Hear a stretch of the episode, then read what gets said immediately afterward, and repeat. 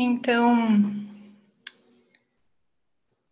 hoje a gente vai falar então sobre concepção, gestação e parto consciente, com uma perspectiva, com o olhar do yoga. O yoga surgiu na minha vida há mais ou menos 15 anos atrás e há seis anos eu comecei a aprofundar os estudos e também é, buscando sobre maternidade, surgindo um desejo em relação à maternidade dentro de mim, eu me deparei com o movimento do parto humanizado, que é um movimento que está crescendo no Brasil e no mundo. E eu fiz um curso de doula em 2015, e ali eu aprofundei.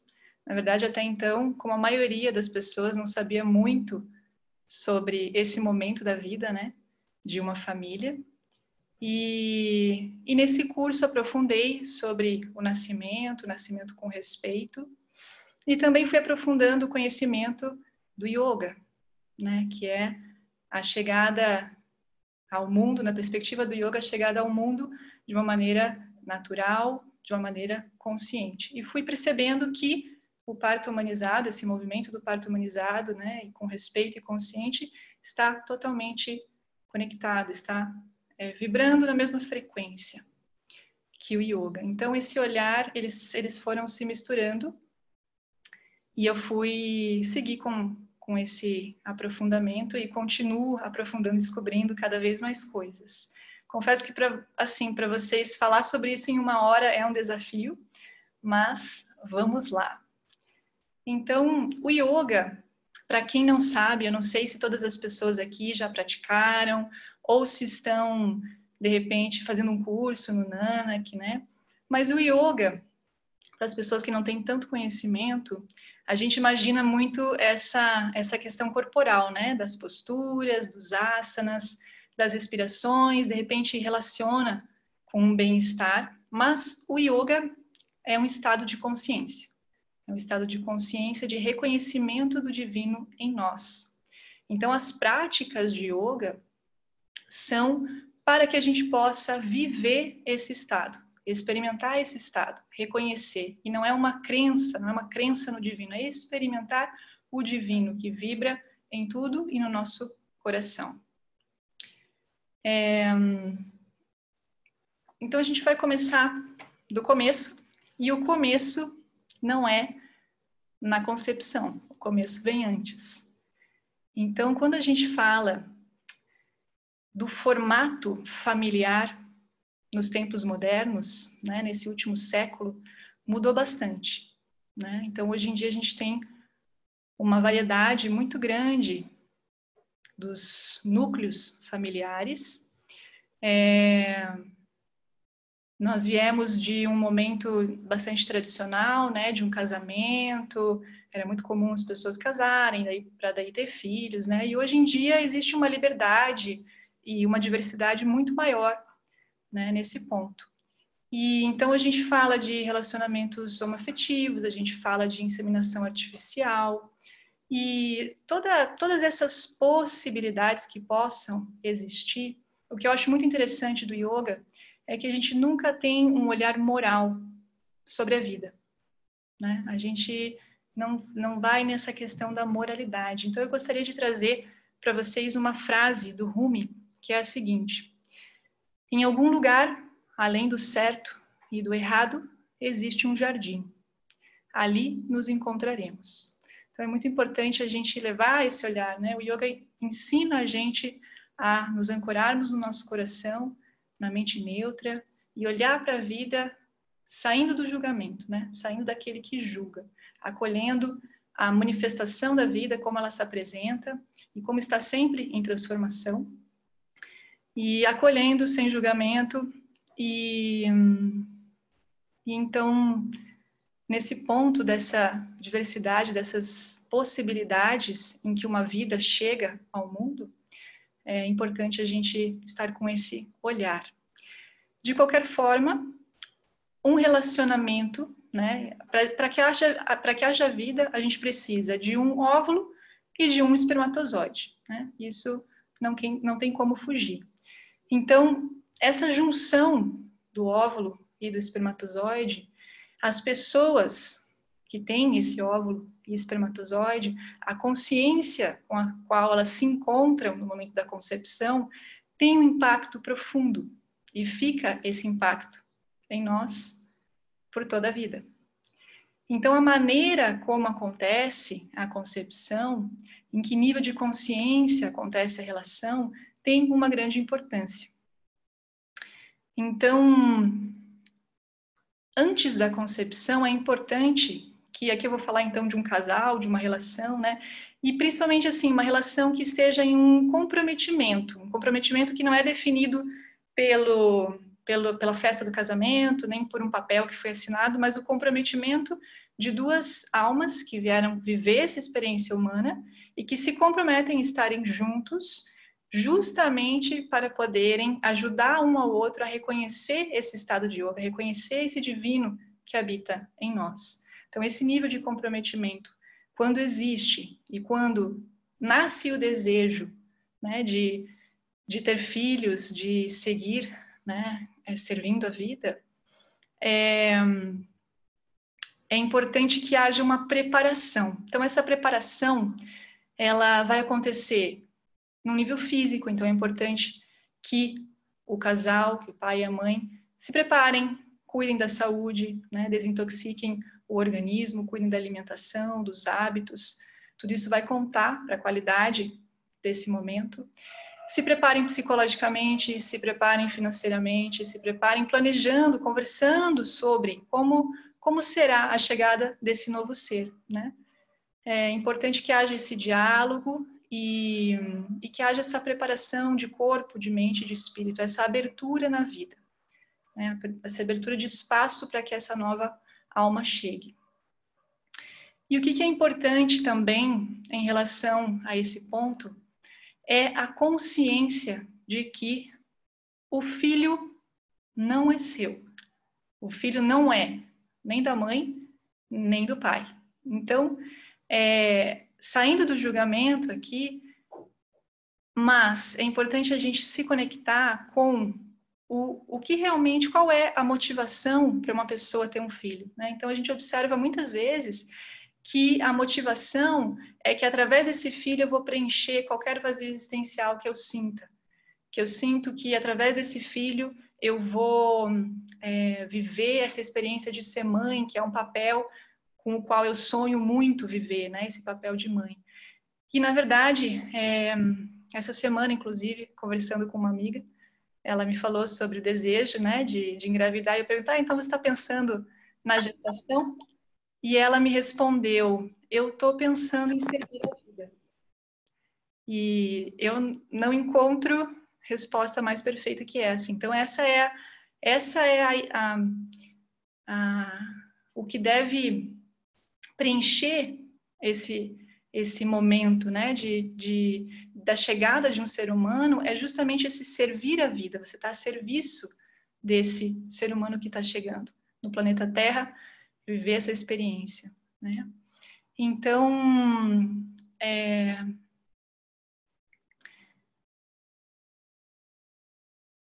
enfim, chegamos lá na, na concepção agora, né? Então, a concepção deixa uma marca profunda.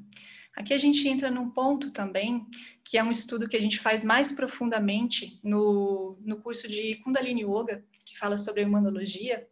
Então, a gente fala sobre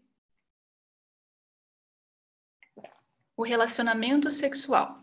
Porque para haver concepção, né, fora as, as, as técnicas artificiais, relacionamento sexual. E o relacionamento sexual a gente deve tratar com bastante delicadeza e com bastante uma visão, que é o que o yoga traz muito, né? Essa visão do sagrado. Então, na humanologia, a gente aprende sobre as polaridades do feminino e do masculino. E numa relação sexual, existe um impacto muito forte na aura da mulher. E principalmente, vocês podem observar até o, os órgãos sexuais, né, como isso está plasmado ali no físico, a mulher ela tem uma receptividade muito maior do que a do homem. Então, quando existe a relação sexual, o homem joga muita coisa para a aura da mulher. E é essa abertura, isso é, natu é uma natureza feminina, essa abertura é necessária justamente para abrir um espaço para que uma alma chegue. Então não tem como também a gente separar o ato sexual da possibilidade da concepção. E por isso é muito importante que a mulher tenha uma consciência com quais pessoas ela vai ter uma relação sexual, né? Um certo cuidado, porque o que esse companheiro vai jogar na sua aura fica no seu campo por meses. E muitas vezes isso fica no seu campo por bastante tempo, por anos. Você precisa de, de, de um trabalho meditativo para fazer essa limpeza. Então, eu acredito que assim, o ser humano ele padece de, de distração. E o ser humano nesse estado distraído, ele vive uma vida muito fragmentada. Então, nós temos é, um hábito de separar as coisas, de fragmentar as coisas. Então, a sexualidade, a gente vem de uma história de muitos tabus, nós não temos uma relação saudável com a sexualidade, então a gente vem de muita repressão, e acredito que a gente passou por um movimento de, de liberação sexual, de liberdade sexual, e eu sinto que caiu bastante para banalização, né? Então, eu acredito que é muito importante a gente, nós nos reconectarmos com o sagrado do ato sexual. Não que o ato sexual seja apenas para a procriação, mas ter a consciência de que esse momento é um momento de muita intimidade. E não é só o corpo físico que está entrando em conexão com outro corpo físico. Em yoga a gente aprende que nós temos muitas outras dimensões. Então, muitas outras dimensões estão se relacionando, estão se unindo. Muita coisa está acontecendo ali além do contato físico. E, de novo, né, a gente não entra na questão moral em relação a isso, mas é importante a gente reconhecer esse sagrado desse momento. Então, para o momento da concepção, é muito interessante que o casal se prepare e faça realmente é, um ritual, né? É, que preparem com amor, com carinho esse momento, né? de repente colocando velas, música, fazendo uma preparação, fazendo todo um processo para que a consciência vá acompanhando e vá entrando em um estado elevado, em um estado de, de profundo respeito e, e realmente de, de boas-vindas, né, para que esse ser chegue. E esse estado vai permear esse momento da concepção. É, então, a concepção acontece, né, a junção ali do óvulo com o espermatozoide. O, a junção é um processo energético muito potente, e aí acontece toda essa magia, né, que eu não, eu não paro de me deslumbrar com esse processo da, da manifestação da vida. Então, daquela célula pequenininha, ela começa a se dividir, começa a se multiplicar, na verdade, dividir, multiplicar, né? E em nove meses você tem um corpo perfeito, complexo, né, de um ser humano, todo formado. E realmente é algo assim assombroso, né? É algo incrível. E a mulher vive um processo muito profundo, muito transformador. Ela tá, ela está em um processo de muita doação. E então, a sabedoria yoga ela traz um conhecimento de que a gente não tem só o corpo físico, né? Nós temos outros outros corpos, campos da consciência. Para quem está fazendo o curso aí, sabe dos, dos corpos, dos campos da consciência. Então, o que acontece é que a mãe está doando da sua energia, né, do seu corpo físico, realmente, para a formação daquele ser humano. E esse processo, não existe processo onde uma pessoa vive um uma transformação tão grande quanto nesses nove meses. Exige muito da mulher. E é muito importante que isso seja a prioridade na sua vida. Então, o que acontece muitas vezes é que a mulher entra em um dilema em relação à maternidade, principalmente a mulher moderna, né?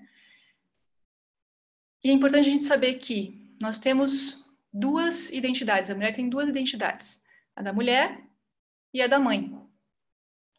Por mais que você não seja mãe, você tem essa identidade, você tem essa questão do cuidado dentro de você. E é importante que você exerça essa função do cuidar. E quando a mulher está gestando e ela quer continuar vivendo a vida da mulher, a vida que ela estava vivendo antes, o sistema nervoso dela não aguenta. Então é realmente importante ela perceber que esse momento exige dela e as pessoas à sua volta também darem esse apoio para que ela possa se dedicar plenamente a essa gestação, para que ela possa se cuidar, para que ela possa é, ter uma qualidade de vida. Se ela tem um trabalho estressante, por exemplo, que a empresa possa tirar esse, esse dar uma des, um, a sobrecarregar, é, que ela se sinta sobrecarregada, né? Que ela tem um trabalho estressante, que ela está ali sempre lidando com muitas coisas, que a empresa, a empresa possa dar esse apoio para que ela se libere um pouco dessas funções, para que ela possa ficar um pouco mais tranquila.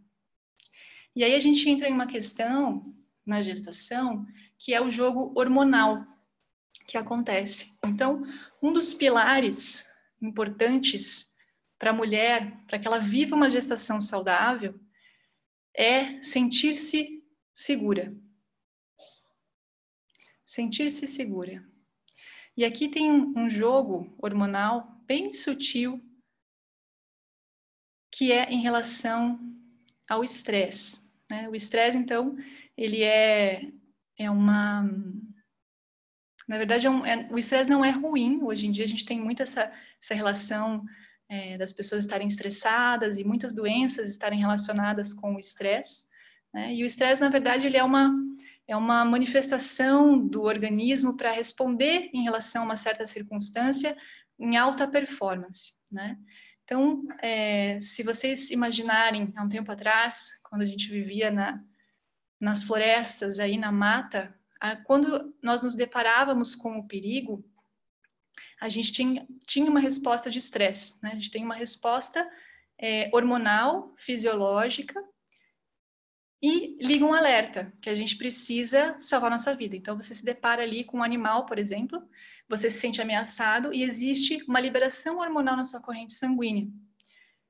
Então, existe um aceleramento do batimento cardíaco, a sua respiração se acelera e o sangue ele vai para as extremidades do corpo, porque você precisa fugir, você precisa é, salvar a sua vida, né? As pupilas se dilatam, então você usa toda a sua energia para fugir. E quando você entra no processo de restabelecimento, que o corpo precisa restabelecer esse, esse gasto alto de energia, o sangue começa a retornar para o centro do corpo. E aí, o que acontece hoje? Os perigos que a gente enfrenta estão muito mais relacionados a perigos psicológicos. Então, uma mulher, quando ela está vivendo o processo de gestação e ela não se sente segura, ela começa a ter essa liberação dos hormônios de estresse.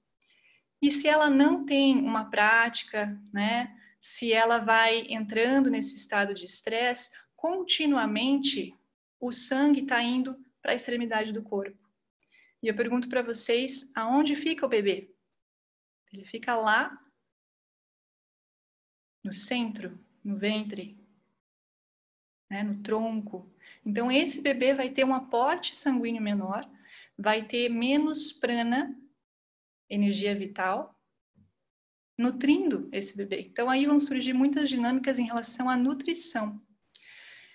E essa segurança, o que acontece? Quando a mulher ela não sente que ela tem esse espaço para parar, para dar uma importância para a gestação, que ela precisa continuar com a vida, dando conta do trabalho, dando conta de tudo, ela vai sobrecarregando o sistema nervoso, vai liberando o estresse. Ela vai vivendo esse processo de uma maneira bastante difícil. E nesse momento de gestação, existe um processo que acontece que é como se abrissem as portas do subconsciente. muitos dos padrões dessa mulher começam a vir à tona. Padrões relacionados ao próprio feminino, os padrões relacionados é, é, aos seus traumas, é, podem surgir questões do próprio nascimento, né, com, questões com a mãe. Então, começam a surgir muitas coisas para ela lidar. E existe também um processo interessante que a gente costuma ouvir que as mulheres elas começam a ficar meio esquecidas durante a gestação, né? Começa a acontecer aí uma mudança, elas se sentem um pouco distraídas e aéreas. E é interessante porque já é uma preparação da natureza para ela viver o trabalho de parto e o parto. Então, a gente tem os dois hemisférios cerebrais, o esquerdo e o direito, e cada hemisfério cerebral está associado com funções que são bastante diferentes e complementares. Então, nós usamos bastante o hemisfério esquerdo, que está relacionado com a linguagem, com a capacidade é, matemática, com a necessidade de medir, de definir as coisas, né? O cérebro muito racional. E o que acontece é que começa a haver uma mudança para a polaridade do hemisfério direito, que está associado com a arte, com a música, com o que é abstrato, e está relacionado com a experiência além do tempo e do espaço. Então a mulher vai se preparando durante toda a gestação e vai ativando muito mais o lado direito do cérebro para se preparar para esse momento que ela vai viver, que não vai entrar em cena o racional. E isso pode também causar aí uma certa bagunça na vida da mulher, né? Ela começa a se sentir diferente, ela começa a não entender e também nessa necessidade de controle não se permite viver esse processo, né? Nós, nós temos é, na sociedade moderna e ocidental também muito muito desenvolvido, né? Muito valorizado o nosso lado esquerdo do cérebro, né? a racionalidade, a medida, a ciência, tudo pode ser controlado. Então, é muito importante ela ir abrindo espaço para se conectar com toda essa subjetividade, que ela possa ir entrando em contato com, com o seu interior, que ela possa ir se observando, que ela possa ir fluindo nesse fluxo da vida, né? no ritmo da natureza. E aí entra uma questão interessante, que é o papel social e a natureza biológica da mulher. Acompanhando algumas mulheres hoje em dia, eu percebo que está havendo uma crise em relação à maternidade, porque a gente vem de uma história onde a mulher viveu é, enfim, relacionamentos abusivos, muito pouca voz, muito pouca liberdade, né? E também a gente viveu todo esse processo da mulher ganhar o seu espaço na sociedade, né? Ter uma independência no trabalho.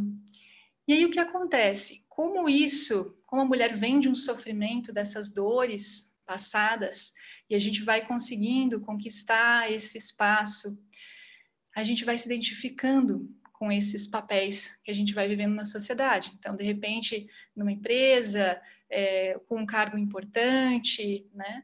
E quando vem a gestação, a mulher entra em crise. Ela não quer largar isso, ela sente que se ela quando ela fica grávida, ela vai estar perdendo aquele tempo na empresa. E que outras pessoas, né, a gente vive esse ambiente bastante competitivo, né, que de repente ela vai ficar de licença maternidade. Então ela fica nesse nesse dilema. Outra questão que surge também é a questão financeira, né? Depender, de repente, depender do marido, né? Não, não, não tá ali é, tendo a sua, a sua, a sua independência financeira. É, muitas questões podem surgir.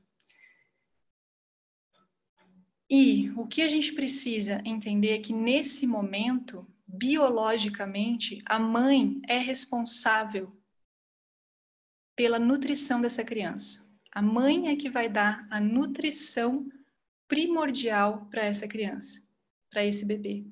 Não é o pai que faz isso. E esse processo, desde a concepção, gestação, parto, pós-parto, né, o puerpério que a gente chama, até os três anos de idade, a mãe é o pilar. A mãe é a sustentação da nutrição primordial desse ser. E as dinâmicas que forem acontecer nesse momento vão estar muito, muito relacionadas com a vivência que esse ser vai ter em relação à própria nutrição. E eu não digo nutrição de alimentos, eu digo nutrição em relação à vida. Sentir-se nutrido, sentir-se abundante, sentir que a vida é abundante.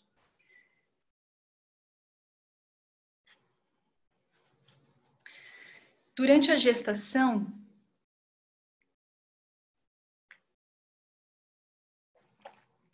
tudo o que a mulher sente, o bebê sente também. Durante a gestação, todos os processos emocionais que a mulher passa, o, o bebê está sentindo também. Na verdade, ele não tem uma noção de que ele é um eu separado da mãe. Né? Ele vive todas as experiências como se fosse um com ela. E isso acontece, inclusive, depois do nascimento. Até mais ou menos os três anos de idade, ele começa a ter uma noção de que ele é alguém separado da mãe. Então, imagine o impacto. E nesse processo da gestação, é aonde vai formar grande parte do conteúdo subconsciente dessa criança. Então é como se a gente estivesse falando da estrutura de um ser que está sendo, imaginem que eles como se fosse um ser assim, uma tela em branco, né, onde está tudo sendo jogado ali, né? Ele é muito é, o bebê, quando está na barriga, ele é muito aberto. Então, tudo que a mãe vive, tudo que a mãe capta através dos sentidos e a interpretação que ela tem em relação a essas vivências, tudo isso vai pintando essa tela. E a prática de yoga é maravilhosa por quê? Bom, por muitos motivos, né? Mas a prática de yoga durante a gestação tem a possibilidade de limpeza kármica do bebê. A mãe fazendo a sua prática de yoga, lidando com seus próprios é, padrões de consciência, né? Tudo o que está ali na frente que impede que ela viva a própria essência. Ela está fazendo todo esse trabalho e o bebê está fazendo esse trabalho também. Né? Então, quando a mãe faz o sadhana, o sadhana é a prática né, espiritual diária, quando a mãe faz o sadhana, o bebê também está fazendo. E na tradição yoga, a gente aprende que a alma, no momento da concepção, a alma ela fica muito conectada com essa célula e depois com esse desenvolver. Mas a alma encarna no corpo apenas no quarto mês, no centésimo vigésimo dia. É nesse momento em que a alma realmente encarna no corpo e principalmente do quarto mês até o momento do nascimento, a mãe pode fazer uma limpeza muito profunda no seu próprio subconsciente, no subconsciente dessa criança, nos processos kármicos dessa criança. Então, se tem algumas pessoas aqui que não são muito é, estão muito afinadas com esses termos, o karma, no nosso entendimento aqui raso, ficou muito pejorativamente relacionado a castigo, né? E o karma, na verdade, é uma lei de ação e reação. E quando a gente fala de karma, essa criança, então, ela vem com uma tela em branco, mas não, não tão em branco assim, porque ela já vem com seus conteúdos kármicos de outras vidas. E quando a gente fala de karma, a gente fala muito dos relacionamentos. E o relacionamento de uma mãe com um filho, de um pai com um filho, relacionamento com os nossos familiares mais próximos, é um relacionamento kármico muito profundo. E muitas vezes essa, essa alma que está encarnando desafia bastante a mãe, desafia ela a fazer o seu próprio movimento em direção a, a um estado de, de interesse, a um estado de inter, integração, né, a um estado de yoga. Então é um momento também muito importante para a mulher, como se fosse um renascimento. Ela tem a possibilidade de lidar com muitas questões que vêm do subconsciente, porque ela está acessando tudo isso, as portas estão abertas, e ela tem, através desse movimento muito da energia de manifestação, a energia criativa da vida, Shakti, ela tem a capacidade de renascer junto com esse processo, junto com o parto, junto com o filho. Então, a transformação que uma mulher pode viver no processo da maternidade é muito profundo. É muito lindo, é, cria, é criação pura, né? E na verdade a mulher está manifestando a própria criação, né? A energia divina em movimento, em criação. Ela está vivendo esse processo de uma maneira mais incrível possível.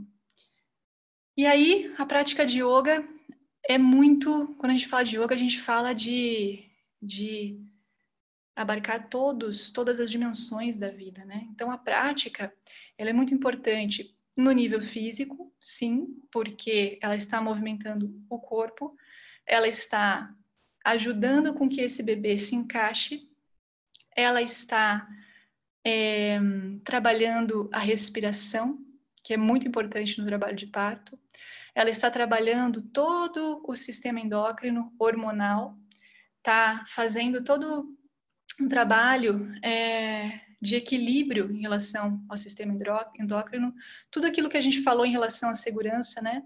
Quanto mais ela praticar, quanto mais ela tiver alçada na dela, ela vai estar entrando em um estado de equilíbrio. E principalmente qual que é o principal papel de uma do yoga na vida de, de uma mulher gestante além de todos esses benefícios, toda essa preparação, é que ela possa reconhecer o divino dela enquanto está gestando. Porque uma coisa que acontece hoje no nosso mundo, e eu acompanhei, é, eu fiz esse curso de doula, né? E tive o privilégio de fazer alguns trabalhos voluntários em maternidades públicas aqui de Curitiba. E também dar aula para gestantes, acompanhar o trabalho de parto, nascimento, né, de alguns bebês. E o nascimento é uma coisa realmente crua, bela, impactante, emocionante. E eu vejo que a mulher gestante hoje em dia, ela se sente perdida. Ela se sente, quando ela chega para a aula, que ela tem a possibilidade daquele momento em que ela tem aquele aquela vivência interna, reconhecendo o divino dentro dela. Muitas mulheres choram nesse momento né? Muitas mulheres é, comentam depois da aula que elas não têm esse espaço durante a vida. Porque ela fica grávida, ok? Família fica feliz, ela fica feliz e tudo mais. Aí começam todas as preocupações em relação a tudo que tem que mudar na vida, tudo que tem que preparar. E aí ela sente assim, sem apoio. Hoje em dia a gente não tem tanta essa conexão com a mãe, a mãe não sabe tanto sobre um, um parto, um trabalho de parto, então a gente não tem muito essa informação, esse apoio, né, com as mães, com as avós, salvo algumas exceções. Aí ela vai lá e vai falar com a pessoa que está guiando ela nesse processo, que é o médico obstetra, né? E aí, de repente, tem uma consulta que vai lá observar, né, os exames, assim, pronto, tira algumas dúvidas e acabou. Então, falta ela viver essa experiência de uma maneira muito mais profunda, muito mais conectada com o próprio ser. E esse eu acredito que é o papel do yoga. É isso que a gente precisa levar para essas mulheres, essa possibilidade de viver essa experiência como se deve, porque a vida é sagrada, né? A vida é sagrada. Como não viver essa experiência a partir do sagrado? E na minha própria experiência, é isso que o yoga traz para a gente, né? Ele vai mudando esse olhar. De repente, você vai despertando um olhar que tudo é sagrado. Exatamente tudo é sagrado, né? E hum, muito bem, aí chegamos então no parto.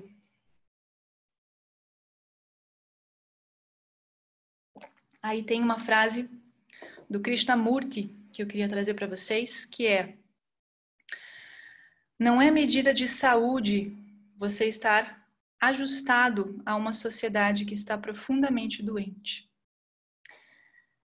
E hum, o cenário do parto que eu descobri com esse movimento, né, do, da humanização do nascimento, do nascimento com respeito, o cenário do parto no Brasil é bastante crítico.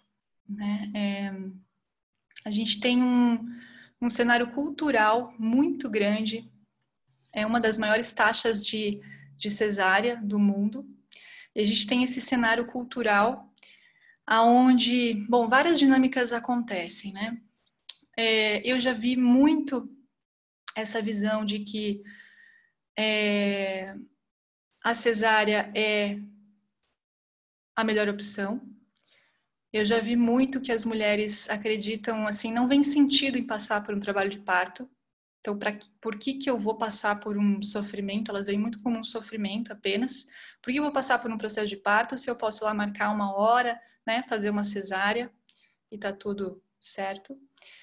É, existe também uma, um cenário das instituições, dos profissionais relacionado a uma certa conveniência. É, para um hospital e para um profissional, é muito mais fácil eles terem uma agenda né, marcada dos horários das cesáreas do que uma mulher chegar em trabalho de parto, sabe Deus quando, ficar quanto tempo lá em trabalho de parto, né? E sabe-se lá quanto tempo vai ficar lá na, na sala. Então, para eles, como instituição e como profissional, perdão, acaba entrando muito essa conveniência. E quando esse olhar em relação ao nascimento começa a ir muito para essa superficialidade, parece que se trata tudo de exames, é, de protocolos, é ok, temos um corpo de uma mulher com um corpo dentro, precisamos tirar esse corpo desse corpo, acaba ficando uma coisa muito fria, muito desconectada. E, e esse é o ambiente hospitalar, a maneira como como é tratado esse momento é, uma, é um jeito bastante frio, né?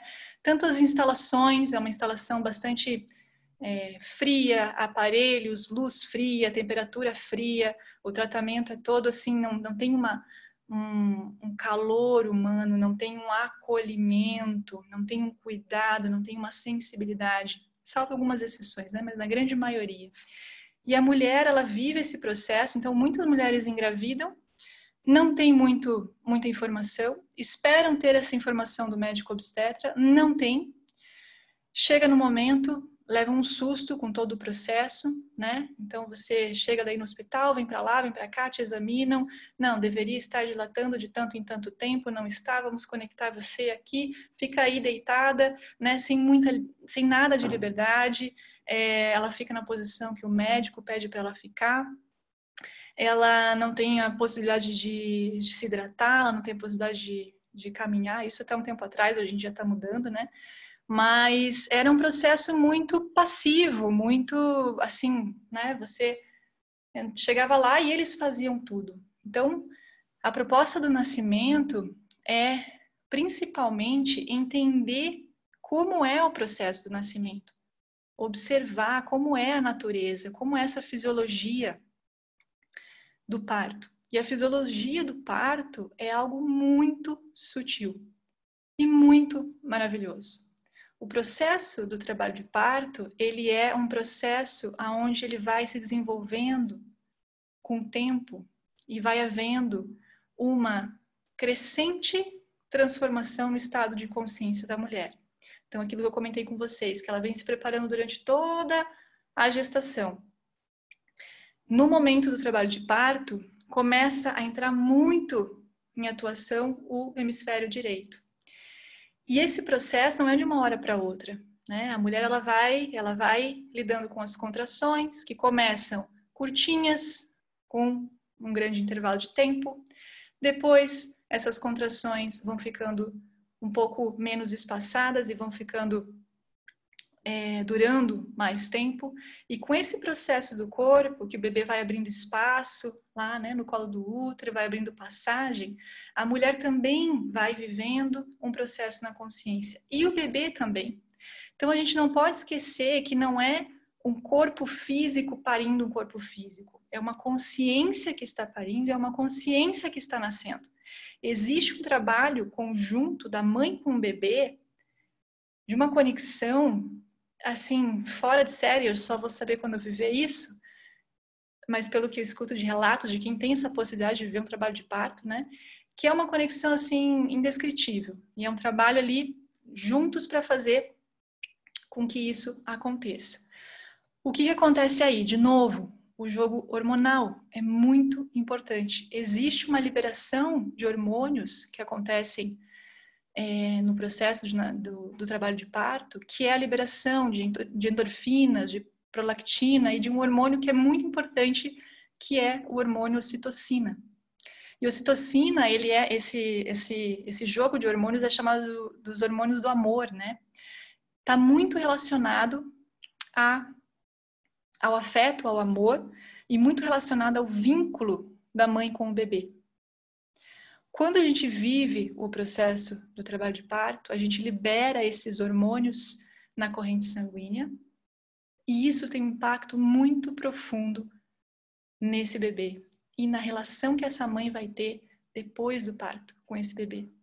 Porque a dinâmica de amamentação, de conexão com esse bebê, tem muito a ver com ter vivido esse processo do trabalho de parto.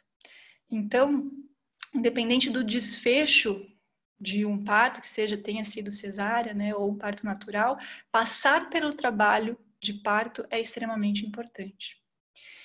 E o que é interessante de observar é que a gente foi criando muito essa cultura, né, da cesárea. Nós temos um cenário altamente intervencionista no Brasil. Então eu fui depois aprofundando um pouco mais como é que estão acontecendo os partos aqui nas maternidades. E o que acontece é uma falta total de percepção em relação e de respeito em relação a essa fisiologia do parto. Por quê? Uma mulher, vamos observar a natureza, né? Uma mamífera que vai, uma fêmea que vai parir, ela busca um lugarzinho escondido para viver o seu processo, ela busca a privacidade, tá? E vive o processo lá. A mulher, ela precisa também de privacidade, ela precisa que as pessoas que estejam acompanhando o processo do nascimento respeitem essa privacidade e estejam ali caso ela precise de algo, porque o trabalho realmente ela faz sozinha. Se ela acredita que ela consegue, se ela ganha essa essa força, né, esse esse poder de sim, eu posso parir, e ela vai entrando nesse processo sem medo dessa, desse aflorar do lado direito do cérebro. Realmente é interessante, eu vi, eu vi algumas mulheres em trabalho de parto, os olhos fecham, ela não consegue abrir mais o olho, ela entra num estado meditativo, ela não consegue falar, porque ela está em um estado de consciência muito alterado. E se ela tenta se segurar, se ela acha que isso está errado, que é muito esquisito esse estado de consciência, ela vai cortando esse processo. Mas se ela se embala nesse processo e ela vai vivendo, ela mesma vai guiando. Então, o melhor parto, tem o Michel Odan, que é um pesquisador em relação, um defensor do parto natural, fala: o melhor parto é aquele que ninguém faz nada, apenas a mulher, porque é ela que está parindo, é ela que sabe parir. E é o bebê que sabe nascer, né? E, e, o que acontece nos hospitais é um, uma completa falta de tato, assim. Então a mulher chega lá em trabalho de parto, é, eles pedem para assinar mil formulários, ela vai para uma sala, muitas vezes sem acompanhante. Hoje em dia existem leis, né, defendendo isso. Ela não tem informação de nada, não sabe o que estão fazendo com ela, fazem muitos exames. E aí, como ela não consegue como ela não está seguindo os protocolos, porque é tudo muito mecânico, né? Tudo muito cérebro, lado esquerdo do cérebro. Você tem que se encaixar ali e cada mulher é uma mulher, cada mulher, cada parto é um parto. Então existe uma uma assim uma abrangência muito grande da experiência, né, de trabalho de parto. E e aí começam as intervenções, então, de repente, a mulher não está dilatando, eles vão lá e colocam um hormônio ocitocina, que é esse relacionado ao amor, eles colocam um hormônio sintético. Colocam na veia, né? E, e não explicam para a mulher o que, que é esse hormônio, o que está acontecendo, o que, que ele vai fazer. É só, ah, é um hormônio para te ajudar, né? E esse hormônio, eu vi várias vezes isso, gente. Esse hormônio, quando ele é colocado sinteticamente ali na veia da mulher, as contrações elas não vêm de pouquinho em pouquinho, elas não vêm naquele processo natural que o próprio corpo está produzindo. Elas vêm de uma maneira muito mais forte, as contrações começam a ficar mais fortes. Então, a ocitocina deveria ser usada apenas quando necessário. E muitas vezes não é respeitado esse tempo da própria liberação hormonal da mulher. Então, às vezes ela chega no hospital e já vai e já coloca a citocina. Então, a gente comenta que é o seguinte, é um, uma cascata de intervenções. E a mulher, quando ela vive esse processo do trabalho de parto em um ambiente hostil, em que ela se sente observada, em que está entrando na sala o tempo inteiro, em que ela não tem essa privacidade, esse, essa conexão com o próprio ser, porque ela está sempre sendo, sempre sendo interrompida, estão fazendo perguntas para elas, então ela não consegue mergulhar nesse processo de liberação natural dos hormônios, isso vai minando o trabalho de parto dela. E aí, como começa as contrações fortes, o que acontece? Começa a doer, então ela começa a tensionar, ela começa a sentir dor, e aí vai toda uma sequência de intervenções. Então, a gente tem as clássicas, que é a ocitocina sintética, a gente tem a episiotomia, que é o corte da vagina, que também é, não é necessário. É, caso assim, poucas, né, em caso de algumas exceções. É, outra, outra questão que entra é a posição para parir. Né? Existe, é, se você observar também nas culturas, assim, culturas mais conectadas com a natureza, com a terra, as mulheres escolhem a maneira de parir e a maioria estão verticalizadas em posições verticais, né, ou de cócoras ou de joelhos, passam um trabalho de, de parto, né, de pé. E quando elas chegam no hospital, ficou decidido que ela deita numa maca e fica ali, né, vivendo aquele trabalho de parto. E, e nessa posição deitada, o próprio como tem uma pressão ali no sacro, o próprio espaço para o bebê passar é menor. Então, como ela precisa fazer uma força e não está usando a força de gravidade, então eles veem isso como um problema, então vamos cortar, né? Então, toda, toda a linha de raciocínio, ela é muito desconectada do, do processo natural de parir, né? E, e eu vejo que é um olhar muito, muito também cheio de mitos, né? O que a gente foi descobrindo nesse processo da humanização do nascimento é que existiam muitas existem muitas práticas médicas que não têm comprovação científica nenhuma. As comprovações científicas que foram sendo feitas nos últimos anos foram vendo que as intervenções, na maioria das vezes, eram totalmente desnecessárias. Portanto, o Ministério da Saúde do Brasil e a Organização Mundial da Saúde se você vai ver o que eles recomendam para o parto, está totalmente de acordo com o movimento do parto humanizado. Então, a gente não está pedindo nada do que os maiores órgãos de medicina, de saúde estão dizendo. A gente está pedindo para que respeitem isso. E o parto fisiológico é muito importante e é a melhor via de nascimento para a mãe e para o bebê. Então, a cesárea ela deveria entrar e todas as intervenções deveriam entrar quando necessárias. E aí a gente entra na questão que essa necessidade é uma interpretação do profissional que está acompanhando essa mulher. Por isso, é muito importante a mulher buscar um profissional que esteja afinado com a própria visão dela. E é muito importante que ela se informe nesse processo todo, porque na verdade existe um abuso de poder muito grande. Você entra lá e fazem o que quiserem com você, você não questiona, você não sabe, você confia. É até assim, quando eu fiz o curso de yoga, eu falei, caramba, né? Eu confio nessas pessoas, são eles que entendem, né? Disso. Eu, eu imaginaria que eles sabem o que é melhor para mim, né? E eu nunca esqueço, eu tive uma aluna de, de yoga, gestante, e ela pediu se o marido podia junto fazer a aula. E ele, eu falei, olha, é uma aula de gestante, diferente, de repente ele poderia fazer, né, uma aula né, normal. Ela falou, não, ele quer muito estar junto. E ele foi fazer a aula, e ele fez a aula de gestante junto com ela.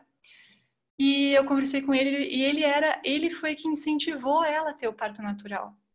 E ele era médico, ortopedista. E ele falou que aprendeu isso na faculdade de medicina. Ele falou: nunca esqueci que eu aprendi isso na faculdade de medicina, que o parto fisiológico é o melhor para a mãe e para o bebê. E eu sempre pensei quando eu quisesse ter um filho, ele iria nascer dessa forma. Então eu fico imaginando assim, o que, que aconteceu no meio do caminho para a gente estar tá vivendo esse cenário, né? De tanta discrepância do que é recomendado e do que está sendo feito.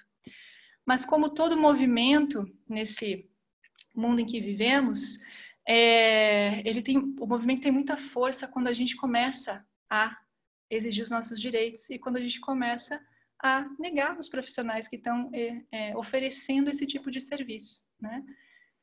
Infelizmente, existe muita manipulação. Muitas mulheres é, são atendidas, passam por esse processo de acompanhamento do pré-natal, querem parir e elas vão sendo minadas ao longo do processo porque o médico não acha que é a melhor opção.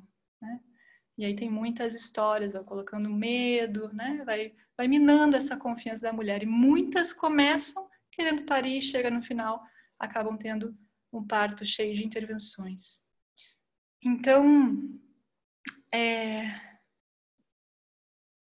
realmente eu acredito que é algo que a gente precisa falar a respeito, não só as mulheres, né? Todos precisamos estar conscientes em relação a tudo isso. É, é algo que a gente deveria aprender muito antes, né? De, de engravidar e muito antes de pensar em ser mãe. É, deixa eu ver o tempo. Para finalizar, eu gostaria de falar do pós-parto e de mais uma perspectiva do yoga que é muito interessante. Então, no pós-parto, né, na maneira como acontece esse parto, no cuidado que existe no nascimento, principalmente, gente, esse momento pós-parto, eu, eu lembro, assim, perfeitamente, quando eu, com oito anos de idade, fui visitar minha mãe na maternidade, porque minha irmãzinha tinha nascido. E eu lembro de estar andando ali pelos corredores, né? E eu cheguei no quarto e a minha mãe estava sem a minha irmã. E eu não consegui entender aquilo. Eu falei, mãe, onde que tá a Giovana, né? Ah, não, levaram ela para fazer não sei o quê. E eu fiquei assim extremamente indignada com aquilo. E eu fui andando pelos corredores e eu cheguei e me deparei com o berçário. E com oito anos de idade, eu achei aquilo absurdo. Dentro de mim eu falava, mas por que, que esses bebês não estão com as mães? Eu lembro, marcou muito isso em mim. Por que, que eles não estão com as mães? Porque, gente, uma criança tem essa sensibilidade de ver o que é óbvio, que a criança precisa estar com a mãe. Eu pude identificar aquilo com oito anos de idade. Como é que a gente não identifica hoje? Como é que esse processo, o bebê nasce, a mãe mal olha, dá a tapinha na bunda, fazem todos os exames e leva para longe, fica longe da mãe. Esse processo pós-nascimento, existe um momento, todos esses hormônios que eu comentei com vocês, que vai sendo liberado em todo o trabalho de parto, ele chega no ápice depois do parto. No momento que nasce a criança, existe uma liberação de adrenalina e aí a ocitocina vai no, assim, no máximo. E é um momento onde a mãe, naquele contato onde o bebê precisa vir para o peito dela, mãe e bebê se olham a primeira vez, perguntem para as mulheres que viveram isso, dizem que é uma coisa assim indescritível e se apaixonam realmente, né? Existe uma, uma liberação muito grande. É um momento muito importante. E seria interessante esperar para cortar o cordão umbilical. Se o bebê nasceu bem, não precisa fazer os exames com pressa, dá para fazer os, exames no colo da mãe e esse bebê não sair mais do lado da mãe. Não precisa lavar com pressa, não precisa fazer uma coisa assim, é tudo, é tudo muito desesperado, né? Se tem alguma questão, ok, mas se não, deixa aquele bebê com a mãe. Extremamente importante. E todo esse processo, então, da gestação, do parto, vai definir muito também o pós-parto. Pós-parto é um período bastante desafiador para a mulher.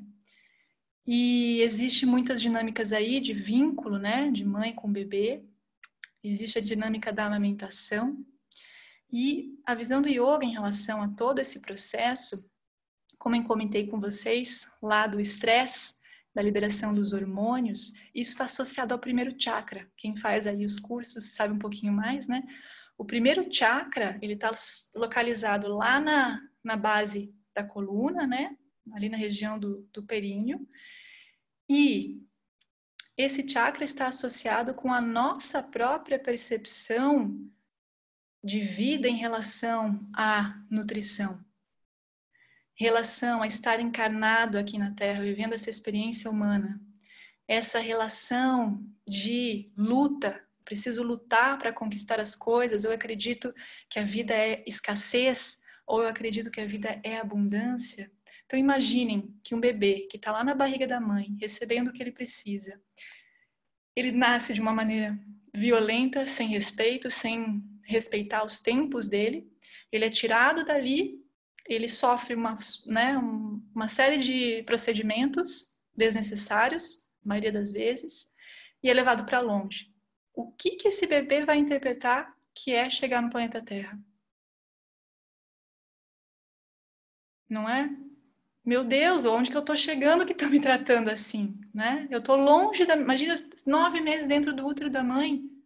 E agora eu estou longe, estou sozinha, estou com frio, estou com pessoas estranhas, né? Então, esse processo do nascimento, da gestação, nascimento, pós-parto e até os três anos de idade tem muita relação com o nosso primeiro chakra. E quanto mais esse bebê estiver na presença da mãe, mais ele vai ter e esse e essa chegada, né, fora acolhedora, com cuidado, respeitando seus tempos, colo de mãe, carinho de mãe, pele com pele, o que que ele vai perceber do mundo? Nossa, que bom que é estar aqui, né?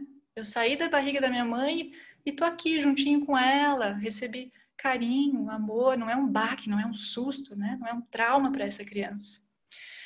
Então é bem importante a mulher, a família e a sociedade conseguir apoiar que as mulheres fiquem perto das suas crianças, dos seus filhos. A gente aprende no yoga que a gente tem um campo áurico, né, que é um campo de energia, e o campo áurico da criança está conectado ao da mãe até os três anos de idade. Essa criança vai sentir falta da mãe estar longe dela. Vai sentir falta.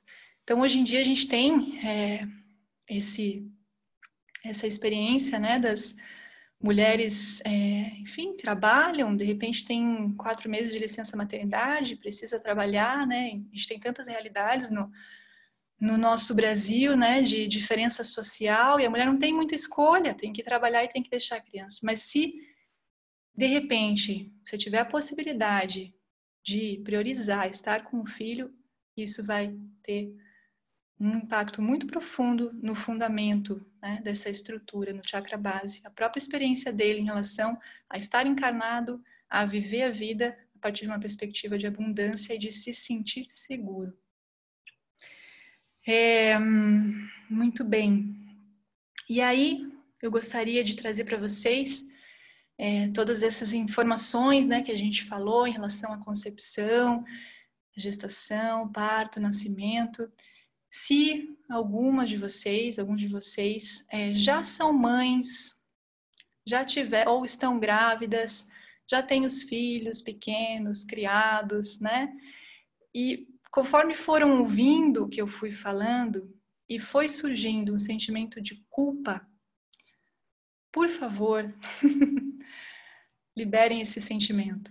Se vocês sentem que não é possível liberar assim de uma hora para outra, é, se conectem com eles, com esse sentimento e façam um trabalho depois de liberação, porque não é nem saudável e nem justo a gente olhar para trás, né, do jeito que foi que de repente eu não me preparei, de repente veio de surpresa, de repente eu engravidei e estava, na verdade, terminando um relacionamento, de repente eu não estava com um parceiro, de repente eu não me informei, eu, eu vivi uma, um processo de uma cesárea desnecessária, hoje em dia eu sei. Tudo isso que foi, e isso quero deixar bem claro, foi do jeito que foi, foi perfeito. E eu quero que vocês acolham isso no coração de vocês. O jeito que foi, foi e foi perfeito. A partir do momento que você entra em contato com essas informações, o mais importante é, ok, a partir daqui para frente, o que, que eu faço? Quais são as escolhas que eu posso fazer? Né? De repente, as prioridades mudam. De repente, você tem a possibilidade de se conectar com algo que é muito mais essencial. Porque se a gente segue no ritmo da vida, né, e vai seguindo aí é, as normas da sociedade, a gente vai vivendo esse processo de uma maneira muito superficial, né? Então, com essas novas informações, o que que eu posso, de que maneira eu posso lidar com isso, dá uma, uma me conectar com o que é essencial, né? Muitas vezes a gente se perde aí nas questões práticas, no, no financeiro, no chá de bebê, no, na decoração do quarto, né? Mas realmente o que, que eu estou fazendo para quem quer ter filho, né? Para quem quer viver essa experiência, o que, que eu estou fazendo para viver isso realmente de uma maneira é, profunda, de uma maneira a partir da perspectiva do yoga, que abarca tudo. Né? Então, é, gostaria também de trazer que esse assunto não é uma responsabilidade apenas das mulheres. Até gostaria de ver aqui quem que está presente, a maioria é mulher, porque isso é uma, é uma coisa que os parceiros precisam saber e nós todos como sociedade precisamos saber. Porque uma mulher que vai passar por esse processo da maternidade, então ela precisa de apoio do parceiro, né? Ele, ele precisa saber de todas as informações para viver essa experiência com ela. Ele é o pai, né, gente? Ele não é assim a peça fundamental no sentido da nutrição, como a gente falou, mas ele é uma peça fundamental porque é ele que vai dar o suporte para essa mulher. Né? É pai e mãe. A gente tem uma função ali diferente, mas é pai e mãe. A família, o trabalho, o governo, de que maneira a gente pode apoiar essas mulheres para viverem esse processo sem tanta pressão, sem ter que viver essa, essas duas identidades, né, da mãe e da mulher. E, e gostaria também de finalizar falando sobre a saúde. O Akal trouxe essa perspectiva, achei muito incrível. Saúde vem do latim, do grego, que significa que a palavra é salus, né? Está relacionado com são, com salvos. E se você vai ver o significado, a etimologia da palavra, significa ser inteiro. Então, yoga e saúde são sinônimos. Então, para a gente viver esse processo de, de concepção, de gestação, de parto, de maternidade consciente, é um processo de nascer, de, de viver esse, tudo isso saudavelmente, né? Ser saudável nessa experiência. E isso, e essa é a proposta do yoga. O yoga sempre leva a gente para essa experiência mais harmoniosa com os ritmos da natureza, né? E trazendo essa perspectiva de toda a abrangência do ser e principalmente essa perspectiva do divino. Então a gente não pode olhar para tudo isso de uma maneira banalizada, que a gente possa sempre reconhecer o divino que é a vida e estar a serviço dela, honrando a experiência que a gente mesmo vive e também das pessoas próximas a nós, né? Que a gente possa apoiar também e ter esse olhar, estar ali para essas pessoas que estão vivendo a experiência da paternidade, né? Então é isso. Eu gostaria de saber se alguém tem uma pergunta. É muito difícil colocar tudo em uma hora. É, fiquem à, é, à vontade para perguntar alguma coisa, se tiverem alguma dúvida. Senão também eu fico disponível no WhatsApp para mandarem algum questionamento, alguma sugestão de leitura. Vamos ver o chat. Muito bem, adorei o tema, muita sabedoria nisso tudo. Gratidão. Aborto é uma forma de parto. Hum? Você diz o aborto espontâneo? Na verdade,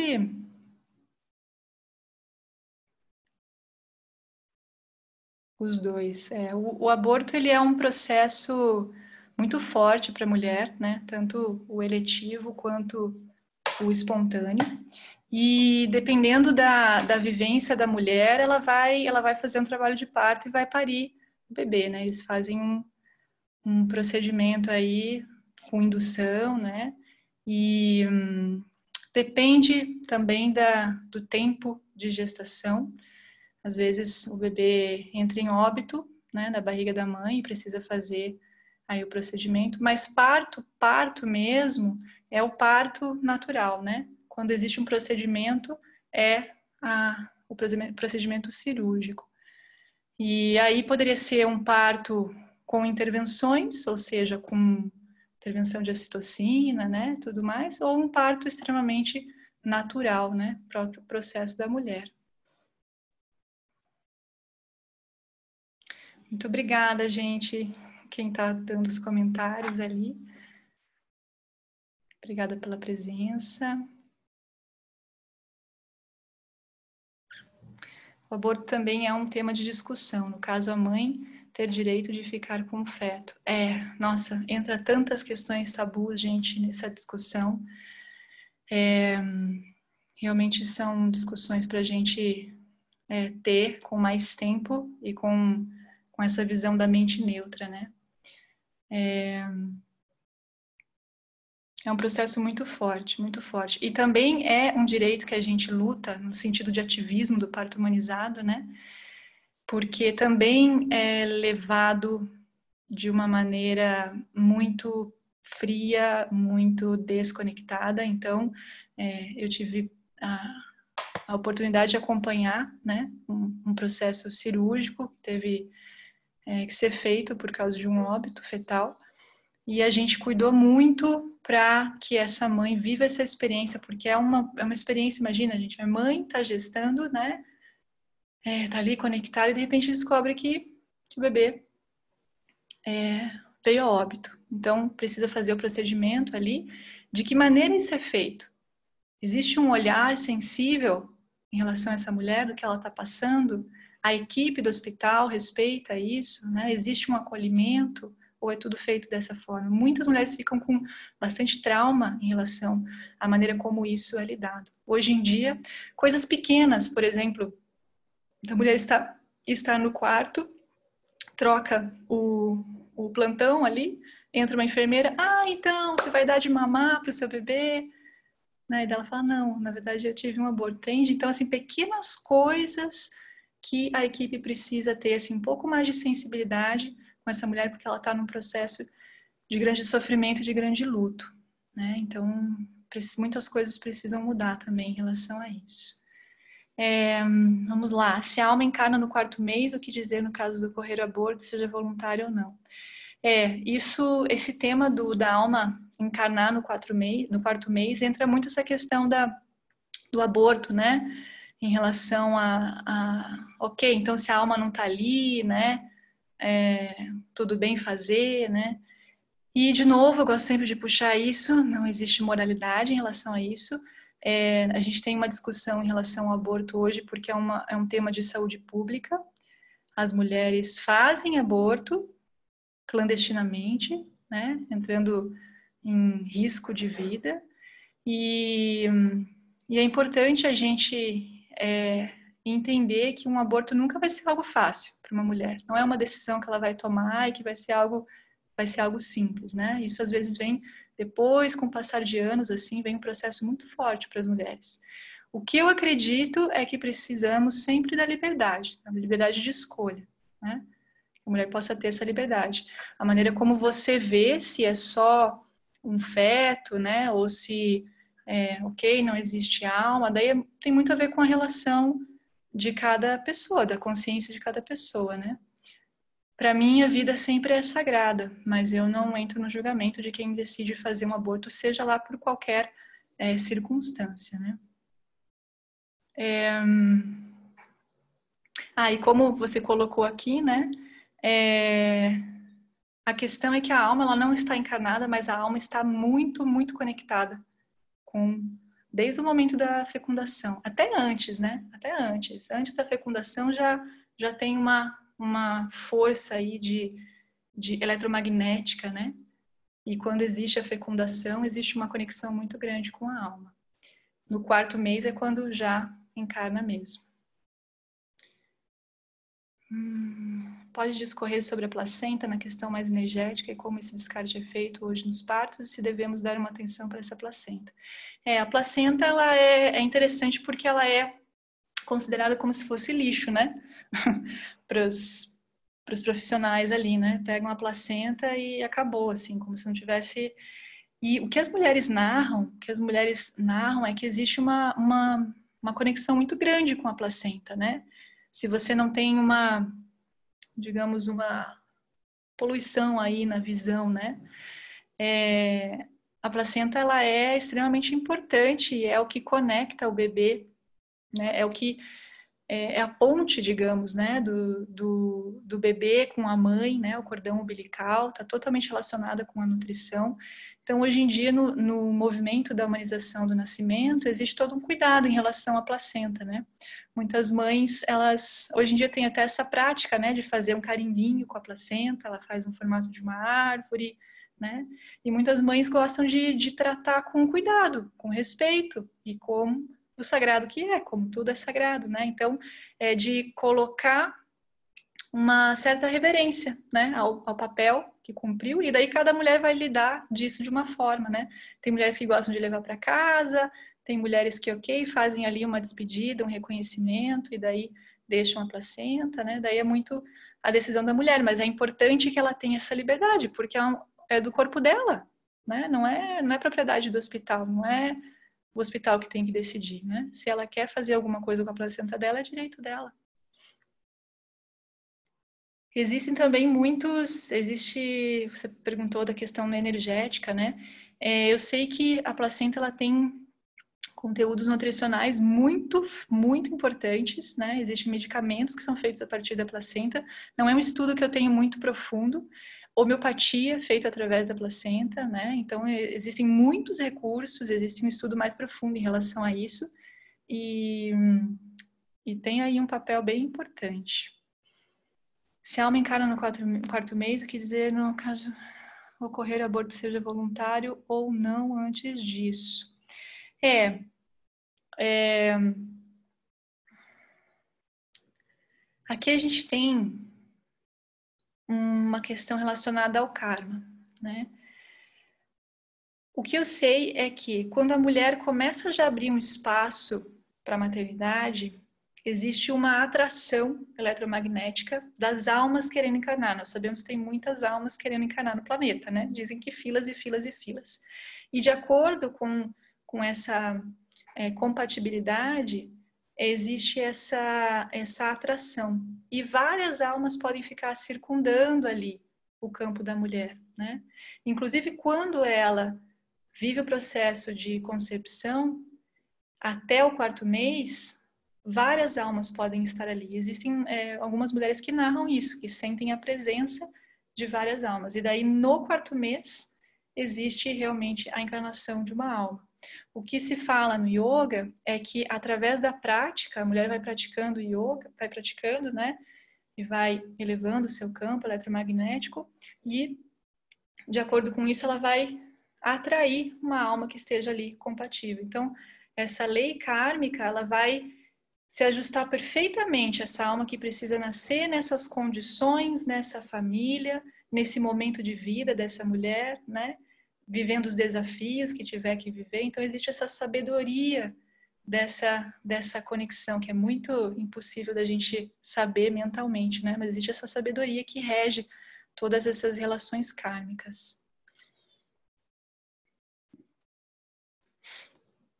E aí a questão do aborto, né, que foi a pergunta, é, eu diria que seria uma resposta nesse sentido. Daí não saberia dizer, né? Mas algumas almas vêm para viver uma experiência breve ali e já tem uma experiência muito forte com a mãe e aí voltam, né? E deixam as suas lições, deixam as suas marcas. Placenta Medicina, usei e uso ela, aqui é a Kelly Oliveira. Eu ingeri e fiz receitas. Uhum. Sim. Muito bem. Mais alguma pergunta? Gostaria de fazer uma pergunta. Diga-me. É, com relação aos mantras e também alimentação, é, hum. você, a gente sabe que os espíritos estão perto da gente, né? Com esse intuito. Então, essa conexão que a gente tem com, com, o plano superior, digamos assim, ela também impacta, né, no nosso nossa conexão maior com é, o que nós de, realmente desejamos no nosso íntimo.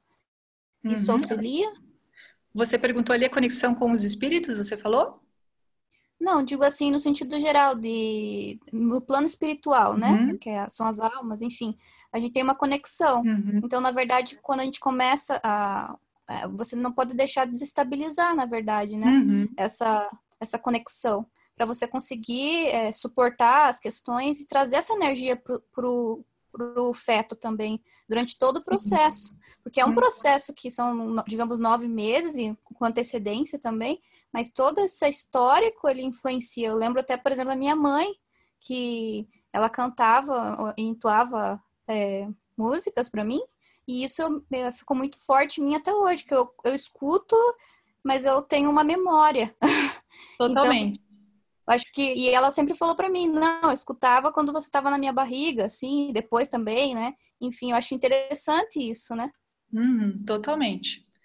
É, e o yoga ele, ele, ele tem a ver totalmente com o nosso estilo de vida, com os hábitos que a gente cultiva, né?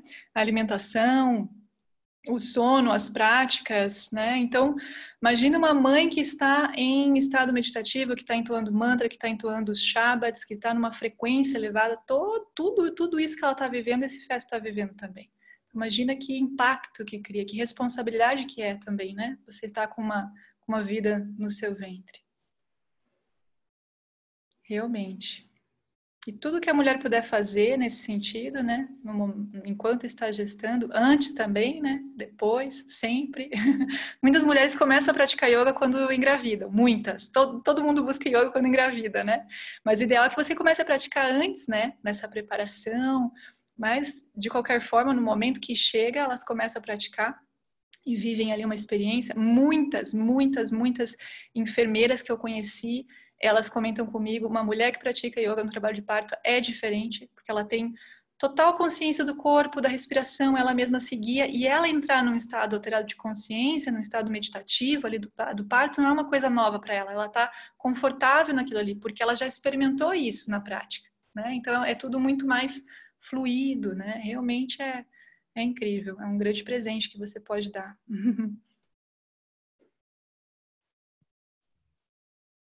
Muito bem. Alguém mais tem alguma colocação, gente? Alguma pergunta?